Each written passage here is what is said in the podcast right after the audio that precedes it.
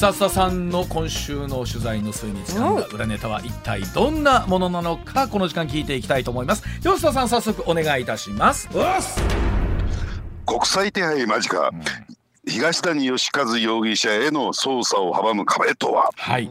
今月15日国会に一度も登院しないまま除名となりまして、その翌日に警視庁が著名人らを脅迫したなどとする暴力行為等処罰法違反の常習的脅迫などの容疑で逮捕状を取りました前参議院議員のガーシー議員こと東谷義和容疑者、拠点とする海外から帰国せず徹底抗戦の会を見せていますが、さあ今後どうなっていくのかというところですけれども、確かに須田さん、なんか最近は WBC の話題とか須田さんのね、岸田さんのウクライナとかあって、ちょっとこのニュース、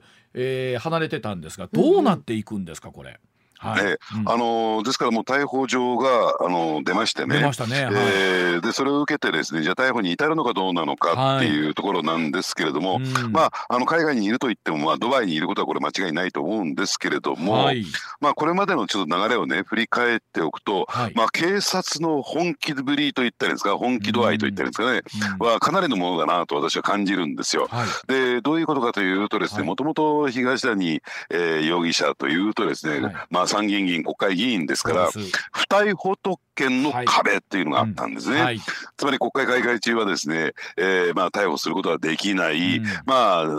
うと思ったらですね、国会に対して逮捕許諾請求というのを出して、出席している国会議員のですね、過半数以上の賛成でもってその許諾請求を受けて、でそれで逮捕をするという形を取るんですけれども、とはいってもですね、国会開会中にあるのからず海外にいたとするならばね、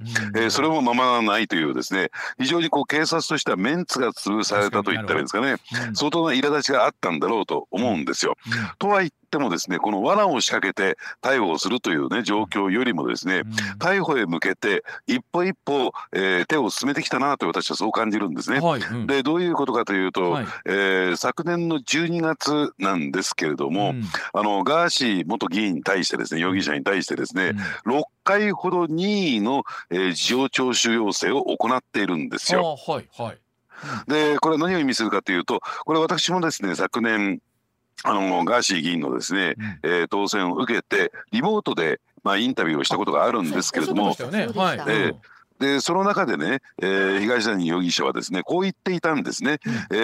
臨時国会には帰らないけど、秋の臨時国会には帰らないけれども、1月から始まる通常国会には、国会行きたい、帰国して国会に、登院したいというような意向を示していたんですね。でところがですね、1月になっても帰ってこない、おかしいなと思っていろいろ調べてみるとですね、ガーシー元議員をですね取り巻く環境が、昨年の暮れから今年の初めにかけて大きく変化をしていたんですよ。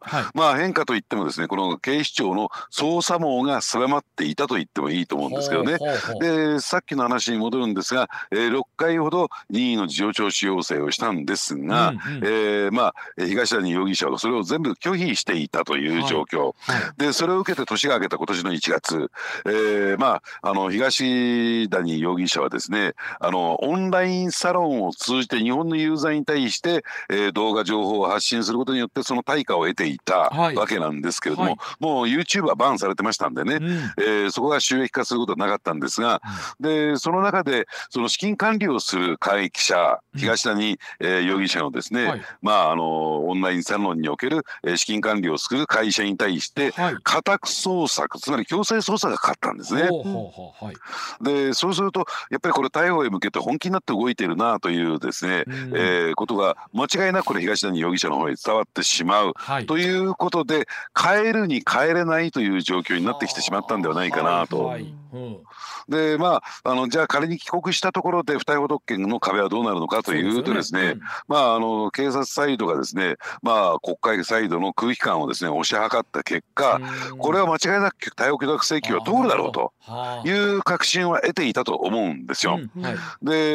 というのがですね、今回の除名、これ完ないですね議論は呼んだ。さすがにですね、東谷容疑者のような、方に対してですね、とは言っても有権者が、当選をさせたんだから、国会議員がその首を切るってことはいかがなものだろうかっていう議論を呼んだんですけれども、とは言ってもその結果はですね、旧NHK 党に所属する参議院議員が1人反対しただけで、あとは全員賛成という状況、つまり、その空気感を見ればですね、これ対応許諾請求は間違いなく通るんですよ。ということをあらかじめ察知したのか、一切帰国しないという状況になった。ですからそういった意味で言うとですね、これ国会議員であったとしても仮にですね、そうでなかったの人のですね、逮捕はもう秒読み体制に帰国したら、逮捕は秒読み体制に入っていたんではないかなと私は思うんですね。なんか本人のコメントを見ていると、なんかもうなんなら直前までもう本当寸出のところまで帰ってくるつもりだったんだけども、慌ててやっぱりということで引き返したというね話もありましたもんね。ですからその空気感っていうのをいち早く察知したんだろうなと私はそのように思いますね。で、本人もコメントの中で出してますけども、帰らないし、逮捕もされないみたいなかなり強気なメッセージ出てますけれども、現実これどうなっていきそうなんですか、須田さん。ですから次の警察の手としてはですね、これは外務省と、警察庁というところと、外務省がですね、の方に対して要請を出す。何かというとですね、旅券返納要請ですね。これを、旅券つまりパスポートですね。でこれ直接は普通はですね、現地の大使館員内領事館員が行ってガーシー、容疑者のところへ行って、そういう要請をするんですが、接触が仮に図れなくてもですね、官報にその返納命令を記載すれば20日間のうちにそれが返納されない場合には、パスポートが失効するんですよ。ですから旅券がないという状況に、パスポートがないという状況になります。なりますよね。でそうすると、おそらくですね、普通の国であるならば、強制退去という形が取られる。つまり、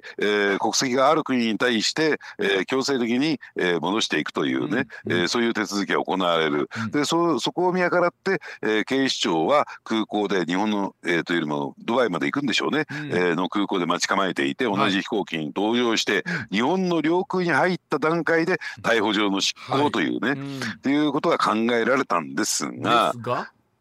ただですね、旅券返納命令を官報に記載するところまで手続きはするんでしょうけれども、仮にこれがパスポートが失効しても、果たしてドバイがね、あるいは UAE アブラブ首長国連邦が強制退去処分にするのかしないのか、これが微妙になってきてるんですよ。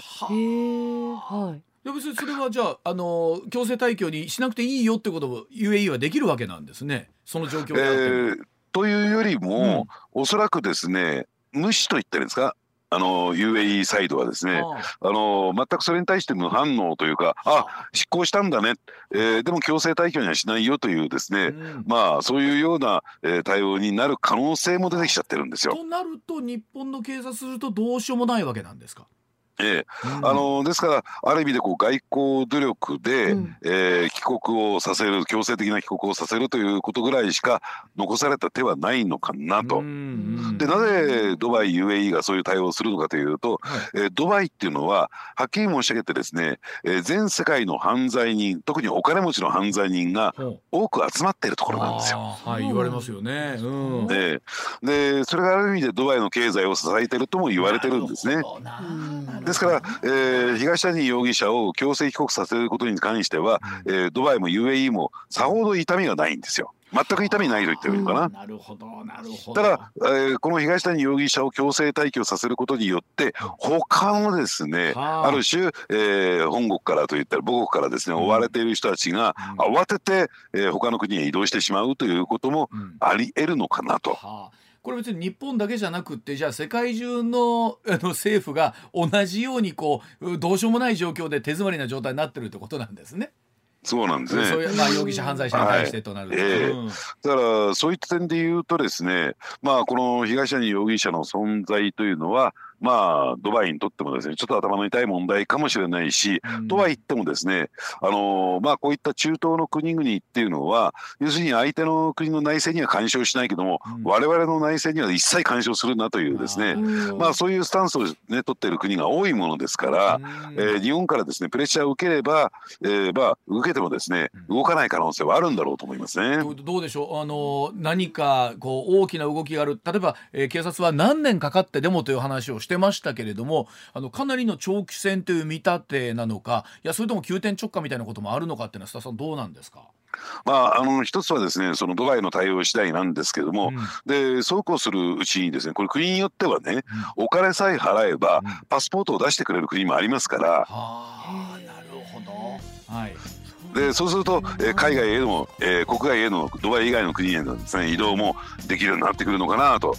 さあ次、警視庁どういう手を打ってくるのかというのが一つ注目かなと思います ね。まあ、ということはそれぞれお互いそこまでの手の内は100分かっていながらという中で、お互いにどんな手を出してくるのか。なるほど、よく分かりました。はい、では須田さん、今週もどうもありがとうございました。はい、ありがとうございました。